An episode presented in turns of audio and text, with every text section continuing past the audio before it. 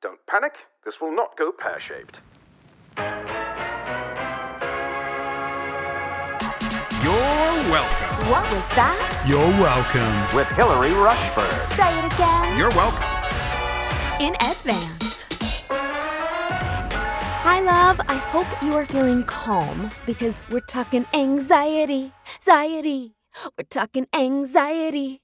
When your body does not rock, it kind of sucks, whether it's in your head or your stomach or wherever you feel it. And guess what? While I was supposed to have recorded this episode already, my schedule changed, and then I had serious anxiety for the first time in a long time over the weekend. So, thank you to the universe. I am freshly primed to talk about this topic. What a silver lining. So, what do we mean by anxiety? For some of you, this is anxiety attacks where I'm told you feel like you're going to die, like you're having a heart attack. I don't experience that specifically, but today is for you. For others, it's high functioning anxiety, a phrase I didn't know described me until I read an article maybe four years ago where someone else described it for herself. And I thought, whoa, that's me. So hopefully today might be an aha moment for someone else or a rush of empathy as you better understand someone in your life who struggles with anxiety. And for some of you, there's worry, fear, concern throughout your day. Am I going to get a mean text? Is someone upset with me at work? Am I not going to be able to finish this project that I'm working on? I wouldn't say you should describe yourself as having anxiety, but nonetheless, everyone has some anxious or worried thoughts, and today will help you too. From crippling to simply downright draining, we all know we could feel more joy and peace if we could quiet this anxiety in our minds. How can I overcome anxiety is a question I get a lot on Instagram and such.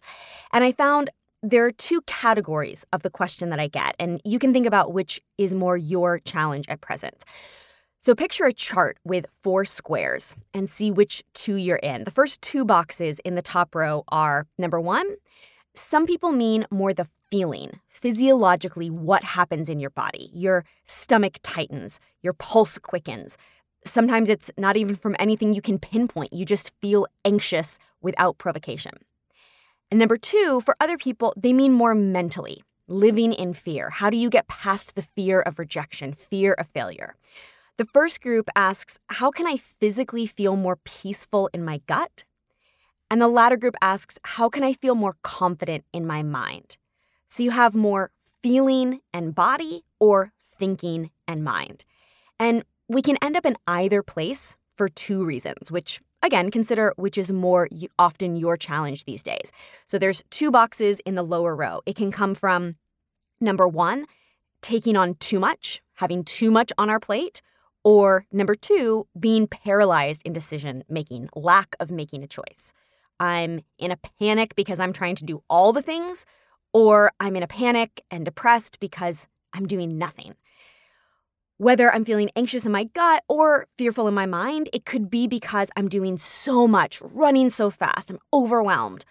Or it could be because I'm not doing what I know I should. I'm ignoring, I'm not getting to the bottom of why I feel this way. So the bottom two squares are either too much or too little. I am much more the feeling than thinking.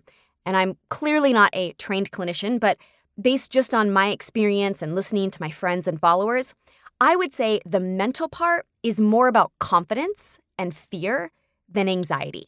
How do I get the confidence to, the courage to, get over the fear of?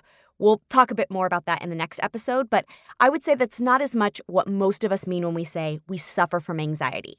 I'd say that's more the physical feelings. So here's what that feels like for me, in case these sound familiar or so you can better understand a friend who suffers from anxiety. Primarily, it's in my body. My pulse can go from zero to 60 in a second. I can go to into instant fight or flight panic mode. And for me, instead of the retreating, the freezing, the flight, I want to fight. I want to swing and punch verbally and emotionally. My internal motor goes so fast. It used to be a struggle with my team back when I was in the thick of this that I couldn't talk as fast as my mind would go. I especially couldn't type if I was on uh, Slack, our messenger system, as fast as my mind was going. And I certainly can't type as fast with just two thumbs if I am on my phone. So it would even heighten my anxiety more that it feels like we're in this fire, this panic thing is happening, and I can't get my body, my mouth, and my fingers to go as fast as my brain is to actually get help and try to solve whatever is causing me anxious, causing me anxiety. My throat gets tight. We do webinars for our company, and those historically were a super stressful time and season and day. And my throat would be aching during those days. I'd be afraid that I was going to lose my voice. I was about to go hire a vocal coach to work with someone when thankfully I realized it's because I was just shallow breathing, which is, you know, whenever you're, if you're hyperventilating, people say, take a deep breath, take a deep breath. It's because we immediately try to uh, breathe from our chest instead of deep down in our stomach. So simply by putting a hand on my stomach and reminding myself to belly breathe, I would take that tightness out of my throat. My hands get cold, feels like the blood is draining, which maybe it is, maybe it's running someplace else in my body to try to help me when I go into that fight or flight. I've heard others describe it as a tightness in their chest or breaking out into a sweat. And these are the things for me that come when there is a strong, clear trigger. Something just happened, and in an instant, my body is in panic. But last weekend, for the first time in I don't know how long, I had anxiety and I didn't know why. And that for me is more an anxious stomach. I feel nervous. My stomach feels heavy. It feels like there's butterflies made of steel or ceramic. It's this feeling of foreboding. And it sneaks up, and then, man, it feels like it is stuck in there and it is hard to shake. It can take me hours to come down from that quick, instant hit and days for that foreboding feeling to pass. With the instant hits, I'll often have a regret hangover. Like, who was that person? It feels like I didn't have control over or choice over my reactions, my emotions, what I was thinking and saying. And with the slower ones, it feels like something is taken up residence in my stomach that isn't me and I can't move it out. So, either way, there's a feeling of a lack of control in my body. I remember being in an Uber years ago when I was at the height of this and saying to a friend, Are we going fast? She said, No. I said, okay, I didn't think so because we're on the freeway. It seems like we're going the same pat, same pace as everyone else. But for my body right now, it feels like we're on a roller coaster. I'm feeling the same anxiety as if you got in a car with a dangerous driver and they were just flying down the freeway. I also remember being in Santa Fe, New Mexico on a retreat with some business girlfriends and had that same feeling. I looked around and I knew logically there's no reason we would be speeding. We're not late. We're on a small country road. And yet I felt like I was on a roller coaster as we were flying around curves and going up and down. It would intensify the turbulence on an airplane. Turbulence is never fun, but I would be aware this is normal turbulence. And again, I feel like I'm on a roller coaster, which I should point out, by the way, I hate roller coasters. So that is not a fun feeling. And that's further uh, explanation of how I just felt like I wasn't in control of my body, that my body would feel like it was on a roller coaster, even when I was in a normal car or an airplane ride. And then that instant hit it leads to a PTSD where suddenly I'm jumping at any little thing going forward. It becomes this vicious cycle. When I was at my most anxious for a few years, I was just so jumpy and triggered all the time because once it happens, you're afraid it's going to happen again. You have less cushion and you have more reserve and you're even more quickly triggered. It also shows up in my mind. My mind goes so fast, it is just whirling. And I already have a pretty quick and overactive mind.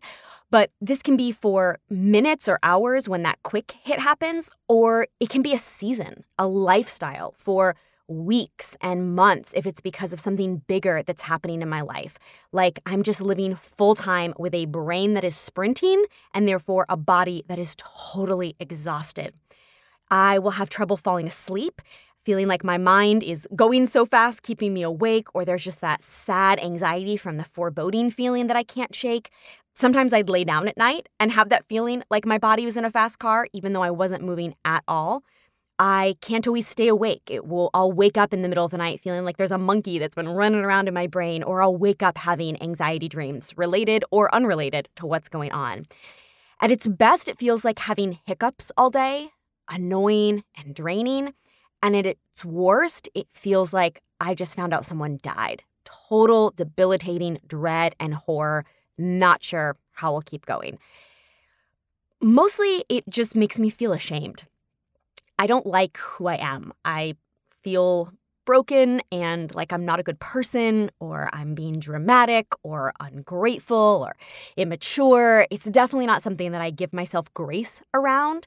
It has for sure been a source of shame and failure. So, how have I healed my anxiety? Well, I guess first off, let's talk about the word healed or healing in broad strokes. I became more aware of and articulate about my anxiety around 2015, about four years ago. And I worked really hard the next two years on it, culminating in a sabbatical where I went to Europe for six weeks, didn't get back on the plane, and stayed for four months.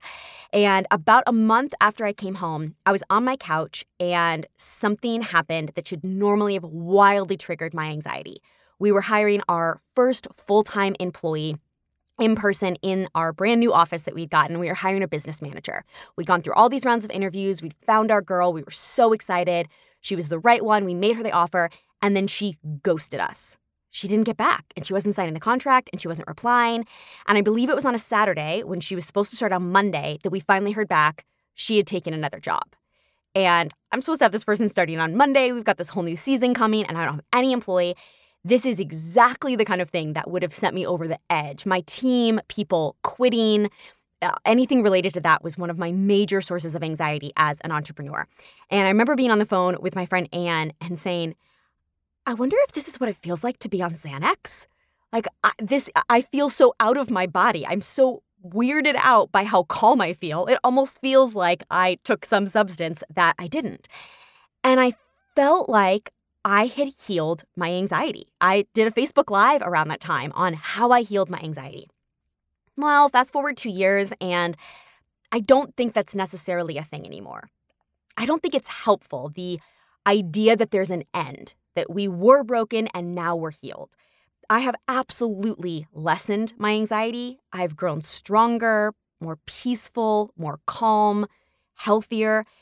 I have grown so much healthier and when a bunch of major life stuff happened to me about six or nine months ago, I was so overcome by anxiety, I could barely get out of bed, and Jeremy felt like he shouldn't leave me to go to work. But then I did a new level of growth and healing over the months after that, and now I'm absolutely healthier than ever. And I was super anxious on Sunday night and Monday morning, and I couldn't explain why. So I think for all of us, it's imperative to seek healing, to not settle, to believe healing is possible, and also embrace lifelong healing and growth, not have the false expectation that we're going to fix ourselves and be done. And also, when it comes to our healing, I think we need to explore how long this has been going on for and where it came from. I got to thinking about the fact that this wasn't present for me in my musical theater career, my last career before entrepreneurship, even though that was a stressful, competitive industry, tons of pressure filled big moments and rejection. It really started for me a bit into being an entrepreneur. However, there were elements of this anxiety earlier. I remember my freshman college boyfriend saying, You can go from zero to 60 in an instant. So I knew I struggled with emotions, anger, was easily frustrated but I still don't feel like I was overall anxious like I experienced it in the past few years. And certainly at the time, I never remember anyone talking about anxiety. I don't think it would have resonated with me, though, even if they did. And then recently, through some incredible therapy that I'll talk more about, I realized it actually goes back to my childhood. And it's not that I uncovered some dark, repressed memory where I realized I was abused. I didn't go through what I would call capital T trauma, but I'm coming to believe that we've all gone through what I call lower T trauma in our childhood that makes us timid or anxious or reckless. That's a whole other pod episode. But likely we didn't get this way just because of the stressful job or the divorce or whatever we've been going through lately, but it's built upon our stories and beliefs that we've had since we were little. Meaning we have years of rewiring this isn't just about meditating five minutes a day and we'll be a more calm human and healed. This is a complex journey, and I may be a nerd. I know we love a quick fix, and I do as well. But now that I've seen such progress, I'm kind of addicted to learning more and uncovering more. And I hope you are or will be too. Having said that, here's a laundry list of things I did to help heal my anxiety over the last four years and on through this weekend. Back to our four squares chart. In the top row, we had feeling and body, or thinking and mind. And on the bottom row, too much or too little. So I am feeling and body, and almost always too much. So you'll see that's where most of my advice and experience is coming from. But this past weekend, it was too little. So I'll explain that as well. And I've put all of this together in a download for you. If you're like me, you would want to pause and take notes during this episode, but stay focused on whatever it is you're doing. Be present, listen. And then I have put all of this into a download that you can print. You can stick it on your fridge or tuck it inside a journal and use it for inspiration to give you ideas of what you might try or explore next and to track your own growth. For me, these kinds of things I've been doing for the last four years. So, you want to see your healing along the way, celebrate it, really be aware of it as it's happening so that then you can share what you have learned with others, which I'm able to do because I paid attention along the way and shared as I was going through it, which really helped me remember what I had done and what had worked. So I found that these things fell into three different categories life, body, and mind. So starting off with life, I did less in a week, a month, a quarter, a year. One of my favorite books is called Essentialism. I highly recommend it. That's a whole nother pod for how obsessed I am with that concept. But it is, in essence, the disciplined pursuit of less but better. And I am a huge fan of how powerful that is in our life. I see this in other friends where they are booked every night of the week with good things commitments at church and volunteering they're working until 2 a.m. night after night, not talking to their boss about boundaries or workload or expectations or priorities. And they're wondering why they're sprinting along, but it's because their life is so full. And I slowed down my life and I keep slowing it down. I lowered my expectations of what I was going to accomplish in a day, a week, a month, a quarter, a year We'll talk a bit more about this in episode four on how I organize my day to get more done, but I continue to hack away at this.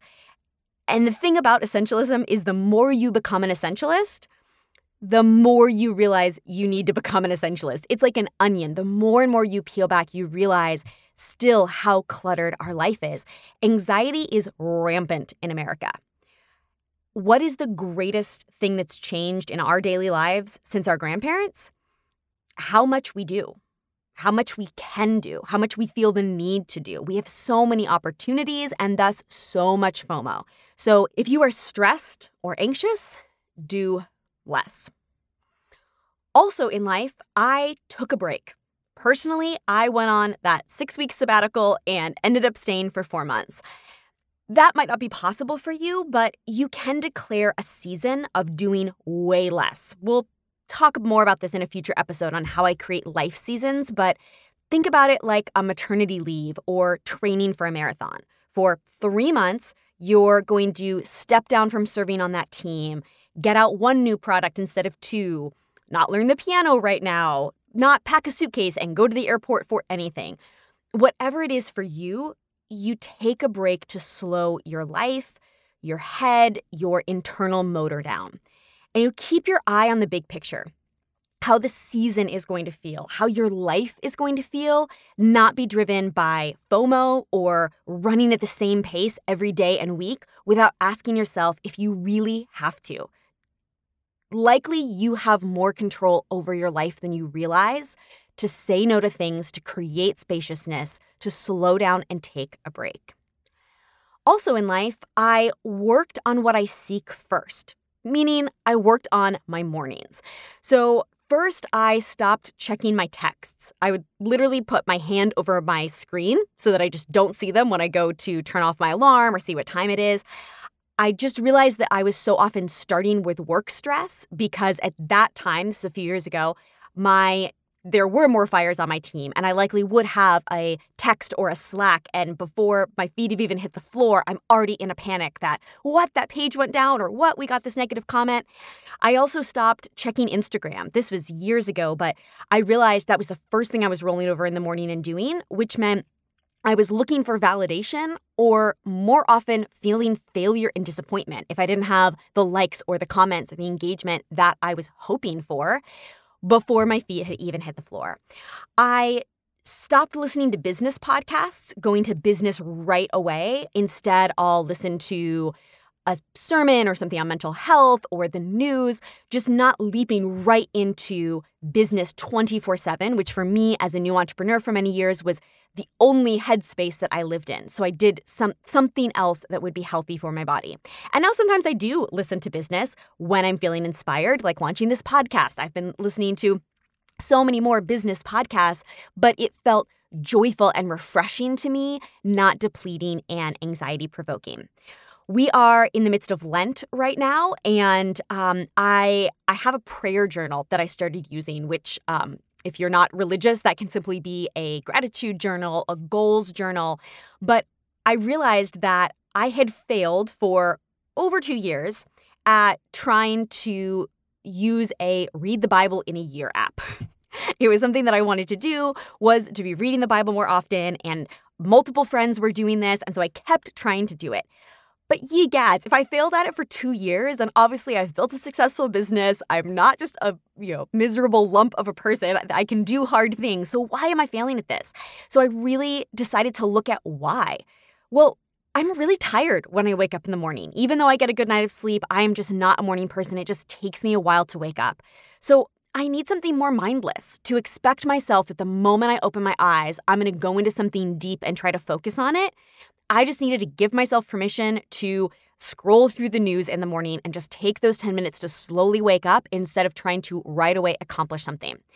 Also, this journal, it's not a pass fail. When I was trying to do a calendar of reading the Bible in a year, you can see really clearly when you're getting behind. And so then when a day wouldn't go as planned or a week would get really busy, it would feel like, ugh, now I've got to dig myself out of this hole. Here's one more thing I'm feeling guilty and failing about my morning personal growth routine.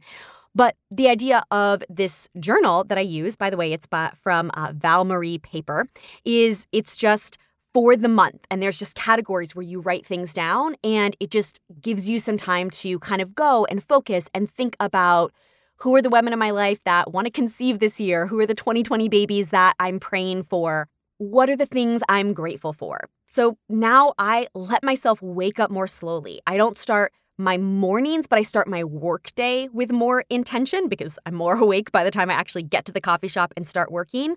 And I'm less anxious about it because I can't fail. It can be shorter, it can be longer. Sometimes it's one minute as I'm looking at it, sometimes it's 20 minutes as I really have time to write and reflect. But it took pressure off of even having to review the whole thing every time. I had this prayer journal last year and I wasn't doing it because I set myself up with the idea that I need to sit down every day for 20 minutes and instead just realizing, no, I want to bring more joy into my life. I am creating the anxiety by these boxes that I'm forcing myself to try to check off.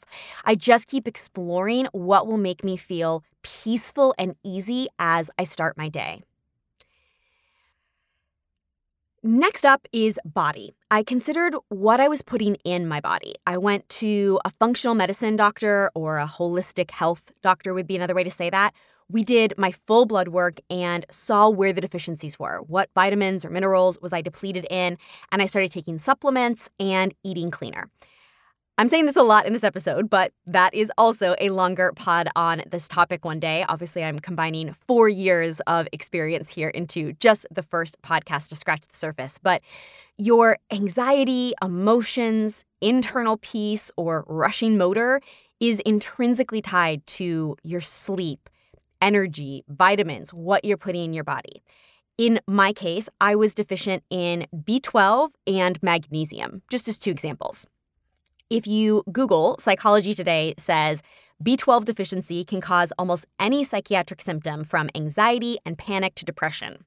And magnesium is an old home remedy for all that ails you, including anxiety, apathy, depression, insecurity, irritability, sulkiness, and stress causes us to waste our magnesium like crazy. So, obviously, I'm not a doctor and I'm not telling you to simply start taking these supplements, but it's a great insight into the fact that stress can deplete you from vitamins and minerals, or that depletion can lead to anxiety, which causes stress. So, it can kind of be a chicken or the egg.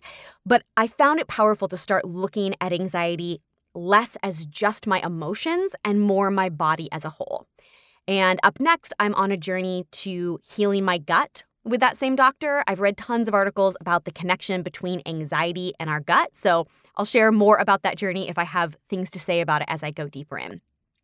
I also took anxiety medication. And let me stop you before those of you who want to leave me a comment on Instagram or email me about this. No, thank you. I do not want your opinion that medication is bad or wrong. Here's my guideline if you heard a stranger in front of you in line at Starbucks talking about an issue you disagreed with, would you chime in? No. You would not, I hope, tell that girl she shouldn't be taking medication for her depression because you don't know her. You're not a doctor, and even if you are a doctor, you aren't her doctor, so she hasn't asked you to give your two cents about her life. Therefore, you should also not comment on her or anyone else's Instagram because I did take anxiety medication and I would do it again because when you cannot get out of bed and function in your life and help exists, you should be free to decide for yourself if it's the right help for you. Work with a medical professional you trust and wean off them as soon as you can as you grow in strength and health in all these other ways. Again, I'm not a medical professional, but they were very helpful for a season. And what is not helpful is shaming people while they heal because you personally would choose to do it differently. End rant. I've also tried CBD gummies, lavender essential oil. Someone just recommended Rescue Remedy, so I ordered their gummies. Having all of these things in my purse at all times or around for bedtime that are homeopathic ways to calm have definitely been a blessing. I also considered what I did with my body. I really committed to a bedtime that was part of healing the adrenal fatigue I'd given myself was that I would get these rushes of energy late at night and then I would be up too late and then I would crash in the middle of the afternoon. So I really committed to that bedtime. Sometimes I still can't sleep or wake up in the middle of the night or wake up exhausted and can't explain why. My body isn't perfect. My sleep isn't perfect, though I am obsessed with sleep, guys, which I didn't realize until I met Jeremy. I am just constantly obsessed with am I getting enough sleep? How can I sleep better? But I am definitely healthier since committing to that routine.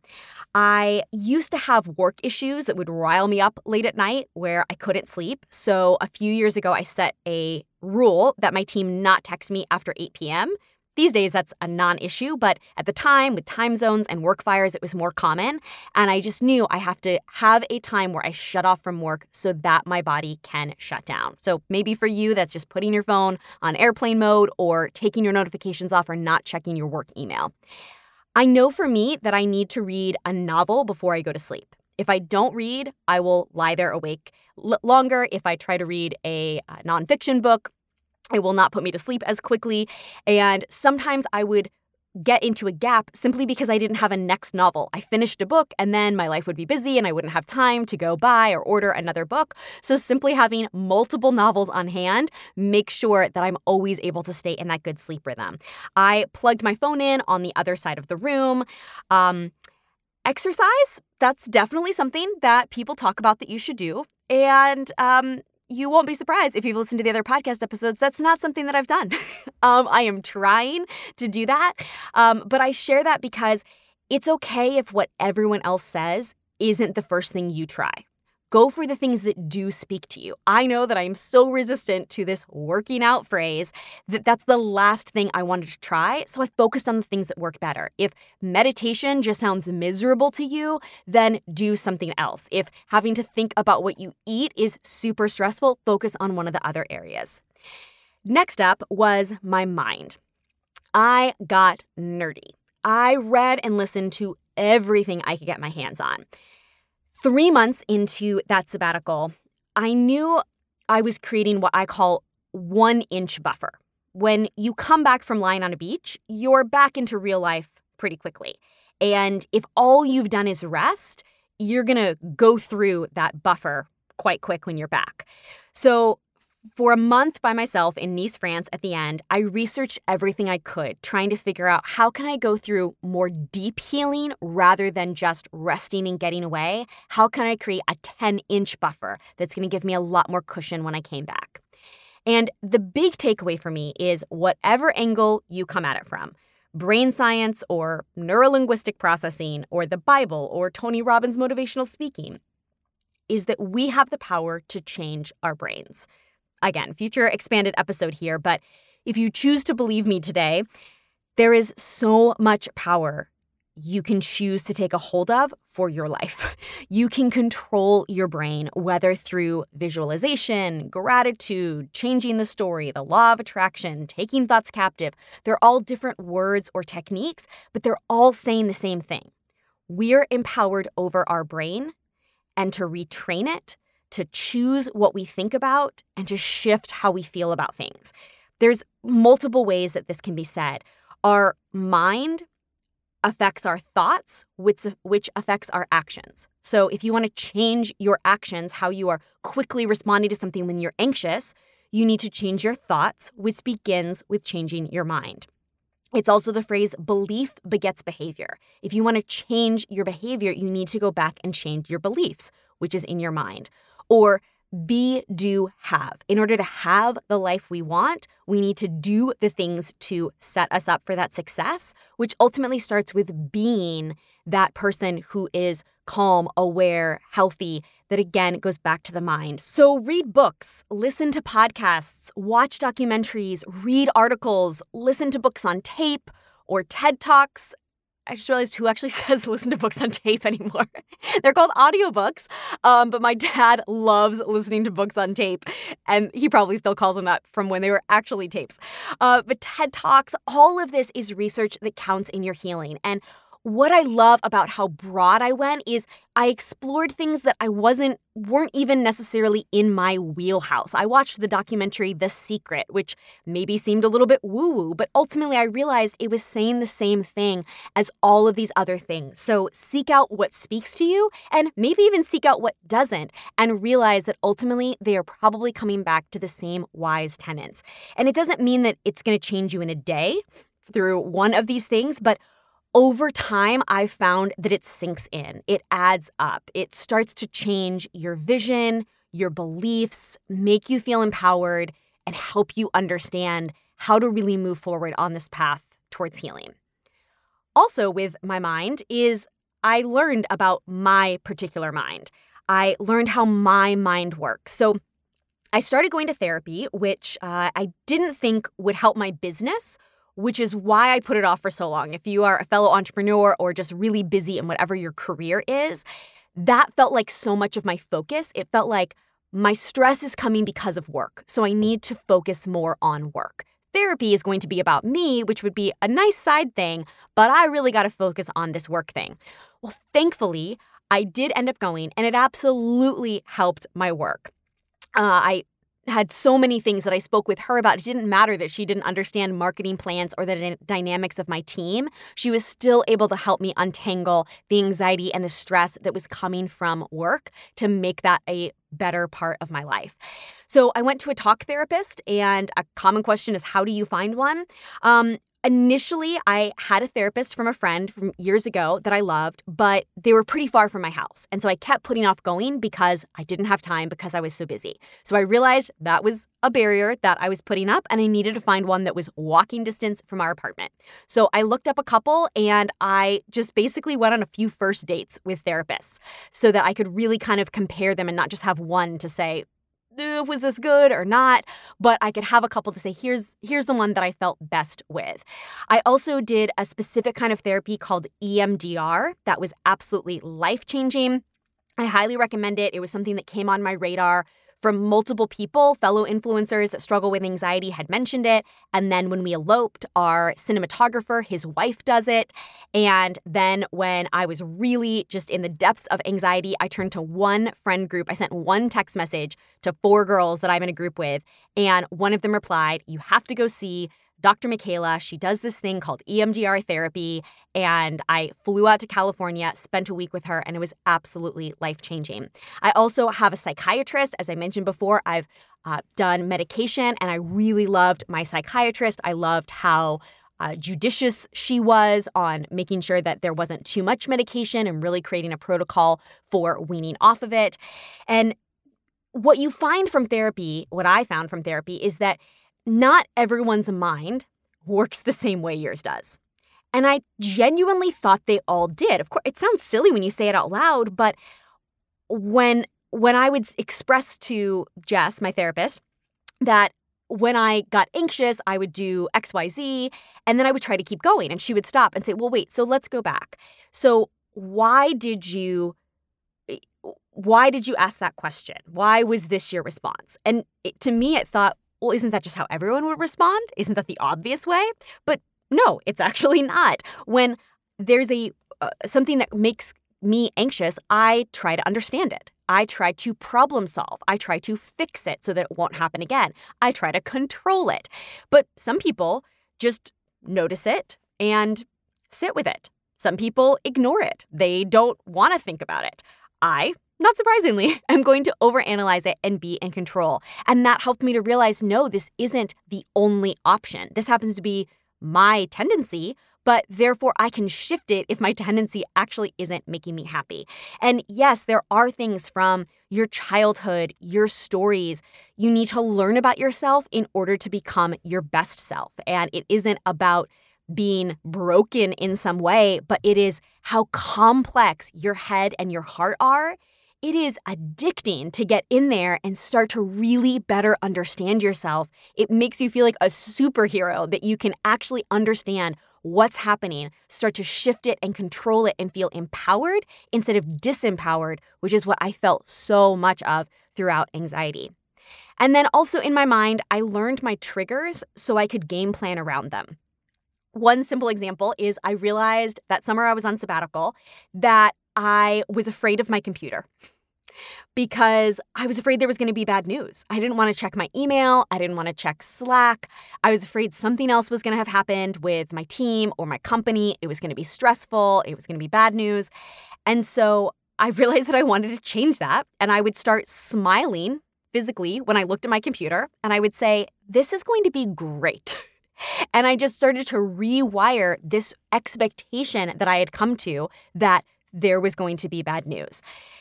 For me now, it feels like sometimes I'm saying, On God, sir. I see what you're doing there, and I am not going to fall for it. Not like a army battle, but more like a ladylike chess move. And for example, just two weeks ago, I had declared, um, I- would read back in that prayer journal that I was mentioning from a year ago, and I realized I am feeling so peaceful from stepping down serving at my church a year ago. I'm able to recognize now that it was much more about trying to please man, to be liked and appreciated by the church leaders than it actually was feeling called to it by God. And anyhow, then within the hour, I shared this with a friend, and then I get a text back that a friend needs help on a team at church. And I'm like, oh, well, I'll help for one week for one week. And then they text back, yeah, the pastor doesn't want you to help. She was super upset about it. And I was like, nope, not today, Satan. Like, I see what you're doing. This is not about me. This is not a rejection of me. And it wasn't. There was a totally logical reason. And I could have so easily gone into major anxiety about a very tender spot about being disliked or judged or not valued if I hadn't done so much work healing that area over the last year, journaling it, sharing with friends, also that I would be clear enough to declare it and declare that I now understand that trigger. I understand that lie, and I can now game plan around it and say, On God, sir, I see what you're doing, and I will not fall for it. So find your patterns and propose options. I know that I am at my worst when I respond immediately. When my anxiety is spiked, I am going to say something that I regret. So walk away. Don't text back. Don't keep talking. Pattern interrupt. Stop the flow instead of where you're like, this this is going up the mountain, this roller coaster, and we're just gonna keep going. Just stop the ride and get off. Um, move. I got a standing desk. I write on big whiteboards. Sometimes I just need to get that energy out. I found that pattern that if I'm just sitting and still, the energy can kind of build more up and make me more anxious. So find the small things that trip you up in a big way and re choreograph your life. And finally, on mind, I worked on mindfulness. Back to exercise, meditation hasn't really worked for me. I and I don't say it as though I tried really hard and it didn't work. I just mean I've tried and failed a bunch. I've said that this is something I was going to do and I never really stuck with it. But I think it can be finding the things that do work for you. And I'm sure that it would still be wonderful for me to explore meditation, but it just wasn't the thing that clicked with me in the moment. Something that did work much better for me was breathing, just lying in bed and counting you know, doing different breathing techniques of breathing in through your nose, holding it for a certain count, breathing out through your mouth. That was something that would physically calm my body. For me, it was prayer, which is very can be very similar to meditation, but can just again be that different language, different perspective to really come at the same thing. So I got conscious lately, for example, how often I have fearful thoughts go through my mind. That um, something will happen to Jeremy, that he is going to get hit by a car and die on his bike on the way home. And I realized that I could take that anxious thought captive and switch it to prayer or gratitude. God, I am so thankful for my husband who is strong and coordinated and coming home safely, and that I could just take those little thoughts, which is again what uh, meditation is all about, is taking those thoughts captive and looking for creative ways that that works for you. That focus on the breath, that's what meditation is. It's just that doing it with a specific meditation app at a specific time isn't as effective for me personally as I have a nervous stomach right now. I am lying in this bed. I'm going to focus on my breathing, which is meditation. It's just a different perspective and some different language. And then back to life, I fought my ego and journaled. This is what happened last weekend. I got that anxiety and I didn't know why. I didn't know what was making me anxious. I remember we were uh, at a friend's cabin and Jeremy came came to bed. He'd been out skiing all day, and I said, "I'm just feeling so anxious." He said, "Why?" I was like, "I don't know." Um, and but I, I wanted to get to the bottom of it. I knew at that point we had to get up early the next morning. I didn't want to dive into it then, so I just kind of breathed through it and got to sleep and ignored it. But the next morning, I didn't let myself ignore it. So I wrote down, brain dumped all the things that were making me anxious. And then I kind of categorized them. Okay, all of these things sort of have to do with this, and all of these are sort of this area over here. And then I asked myself, what can I do about each of these? And I mentioned that I had done this to my friend Jade, and she said, that would just stress me out, listing out everything that I'm anxious with. And I think for me, it's that ignoring it is what's giving it the power where I can't control it. I'm trying to put it out of my mind. I'm trying to ignore it, and therefore it can continue to build. But if I stop trying to ignore it and look at it, then I can do something about it. So if I just listed out what's making me anxious, sure, that might not help. But the emphasis is that I then looked at what I could do about it. So some of them were little things. For example, I needed to decide if I was going on a certain trip with friends. Why was that floating around in my mind? Well, I was feeling guilty about not going. But then I was also feeling exhausted, and I knew that I was going to be too much to say yes. I knew I really didn't want to add one more thing to my plate, but then I felt badly because I really do love these friends. So ultimately, I knew that I shouldn't go, I just hadn't told them yet. I just hadn't slowed down to put it in the forefront of my mind and say, you know, you shouldn't go. You simply need to send the text. So by sitting there and journaling, I slowed down. It was the issue that I, in this case, I had done too little. I wasn't taking action on something I knew I needed to, and I just sent the text. And some of them were big things. There was a ton of bullets under one big project at work. So I immediately scheduled a meeting with someone on my team for that day to get organized. I shifted around my day and I realized if I don't have this meeting with her until Thursday and it's Monday, this is just going to weigh on me and it's going to make me less effective at everything that I'm doing. So I need to make this top priority. I need to focus my day on getting some things done so that I can clear up that space. I'm not I don't want to sit with this foreboding in my stomach until Thursday and keep putting it off. I need to deal with this today so that I can create that freedom in my body and my mind to go forward and be my best self. My one of my therapists, Dr. Michaela, said the ego always wants to appear normal. And I'm, again, not a clinician, but I'm curious if that's what's happening in these moments. That the ego is trying to ignore that this is happening, that we're stressed out, we can't make decisions, we're feeling guilty, whatever this is. Let's just ignore it and try to pretend that we are normal, we have it all together, we're totally on top of it. But ignoring it makes it worse. It's like it's almost like there's little monkeys in there that can just create more and more chaos the longer that you let them sit behind closed doors. So, journal. Get honest with yourself about what is making you anxious and then take action. Take each one of those and break it down into what is the action step that I can do, and then go and do those things today as soon as possible, not putting them off because you have other priorities. The bottom line is you can control your brain, your body, you can control the speed of your life.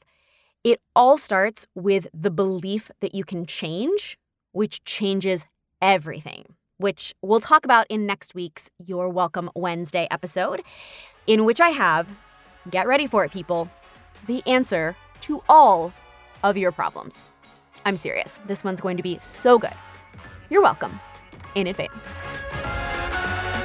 Oh, wait. One more thing. Don't miss this. Before you go, love. P.S. Something I'm loving lately are happy television shows. The more and more that I've healed my anxiety, the less ability I have and less desire to come home at the end of the night and watch something that is anxious or heavy. So I am constantly saying to Jeremy, can we watch something happy? A few of our favorites are The Office, a classic. We watched the entire series in our relationship. The Good Place with Kristen Bell and Ted Danson, very funny.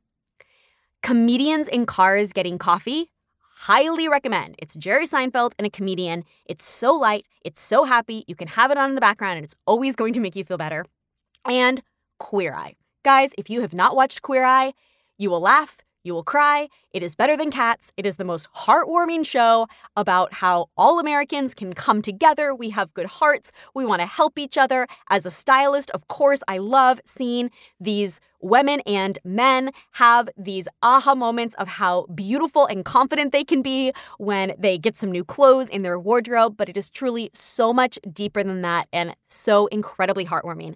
I would love to hear from you if you will come tell me on Instagram other happy shows, movies, documentaries to watch because we are always looking for more. And I would also love to hear from you what questions and topics you want to hear covered on this podcast. So head over to hilaryrushford.com slash pod VIP. That's my name, hilaryrushford.com pod as in podcast, VIP as in you. You can leave me a voice memo right there, or you can email me one at hello at hilaryrushford.com put it in a text, click the button in my Instagram, but I want to know what else you want to talk about on this episode. And if you feel that this topic and sharing on anxiety would bless someone else, I would be so grateful if you would take just a moment right now while you're on your phone to give it a quick review, take a screenshot, and share it on your social media so we can bless some other folks with grace and gumption.